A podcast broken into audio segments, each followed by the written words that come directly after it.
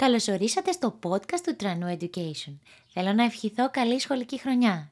Θα συνεχίσουμε και φέτος με τη δημιουργία οπτικοακουστικού υλικού και φέτος θα συνεχίσουμε με το υλικό της Β' Γυμνασίου και θα ξεκινήσουμε με Ιλιάδα.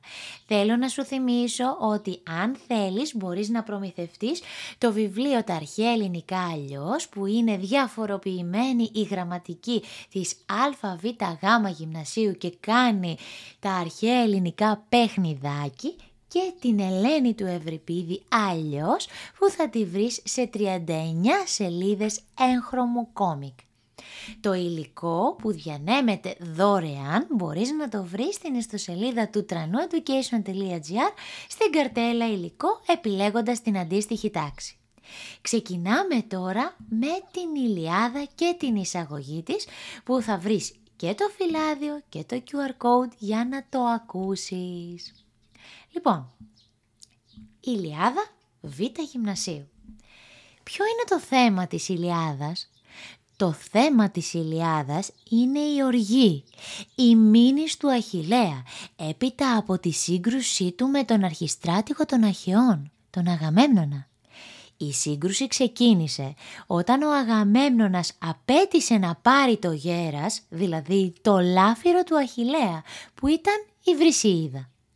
Αυτό συνέβη γιατί εκείνος αναγκάστηκε να επιστρέψει το δικό του γέρας, τη Χρυσείδα, εξαιτίας του λοιμού που έστειλε ο Απόλλωνας στο στρατόπεδο των Αχαιών, μετά από αίτημα του πατέρα της και ιερέα του Απόλλωνα, Χρύση.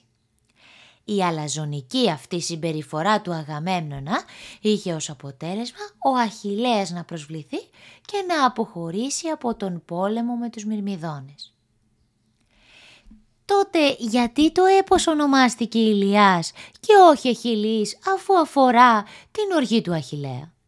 Γιατί ενώ το θέμα της Ιλιάδας είναι ο θυμός του Αχιλλέα, ένα επεισόδιο του 10ου χρόνου της πολιορκίας της Τρίας, το περιεχόμενο αφορά την δεκαετή πολιορκία της και τους αγώνες των Ελλήνων κατά τη διάρκεια αυτής.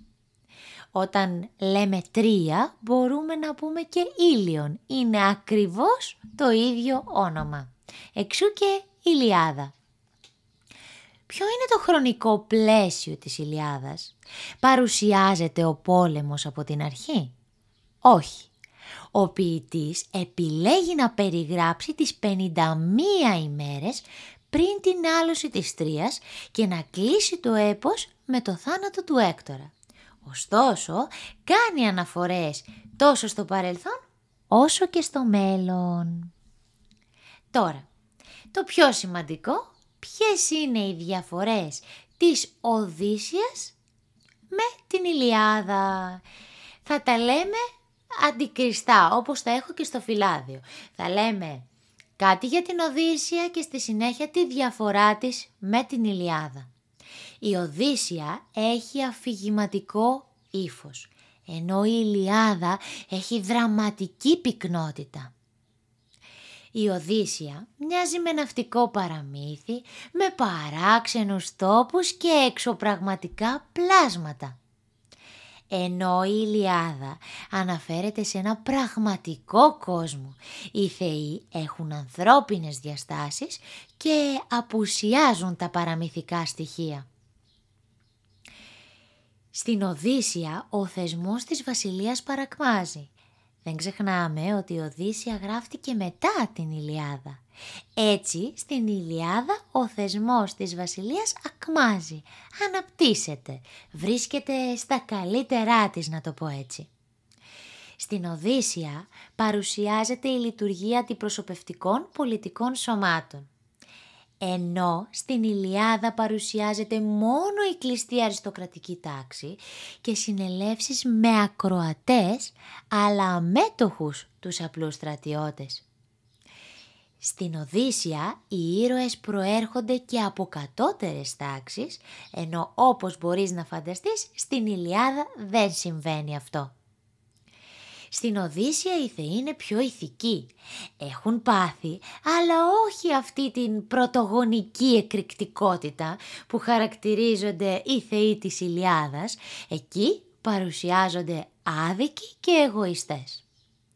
Στην Οδύσσεια επίσης ο κεντρικός ήρωας, ο Οδυσσέας φυσικά, χαρακτηρίζεται από εξυπνάδα, επιμονή, υπομονή και εφευρετικότητα. Αντίθετα, ο Αχιλλέας χαρακτηρίζεται από έντονα συναισθήματα και συμπεριφορές, ορμητικότητα, έλλειψη μέτρου, σημαντική μυϊκή δύναμη που τον βοηθάει στη μάχη και εξαιρετική πολεμική τέχνη. Ο χαρακτήρας του έπους της Οδύσσειας είναι ήρεμος και ειρηνικός, κάτι που προδίδει ότι γράφτηκε από έναν πιο ώριμο και έμπειρο ποιητή. Κάτι δηλαδή που προδίδει ότι γράφτηκε αργότερα από την Ιλιάδα. Πάμε τώρα στην Ιλιάδα. Ο χαρακτήρας του έπους, σκληρός και πολεμικός. Στοιχεία που προδίδουν ότι η σύνθεση της Ιλιάδας προηγείται της Οδύσσειας. Αυτά λοιπόν για την εισαγωγή της Ιλιάδας.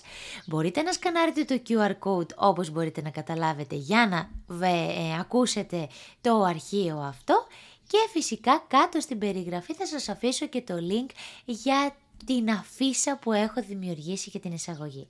Αν σας αρέσει μην ξεχάσετε να μοιραστείτε το υλικό με όποιον και όποια εσείς θέλετε. Γεια σας!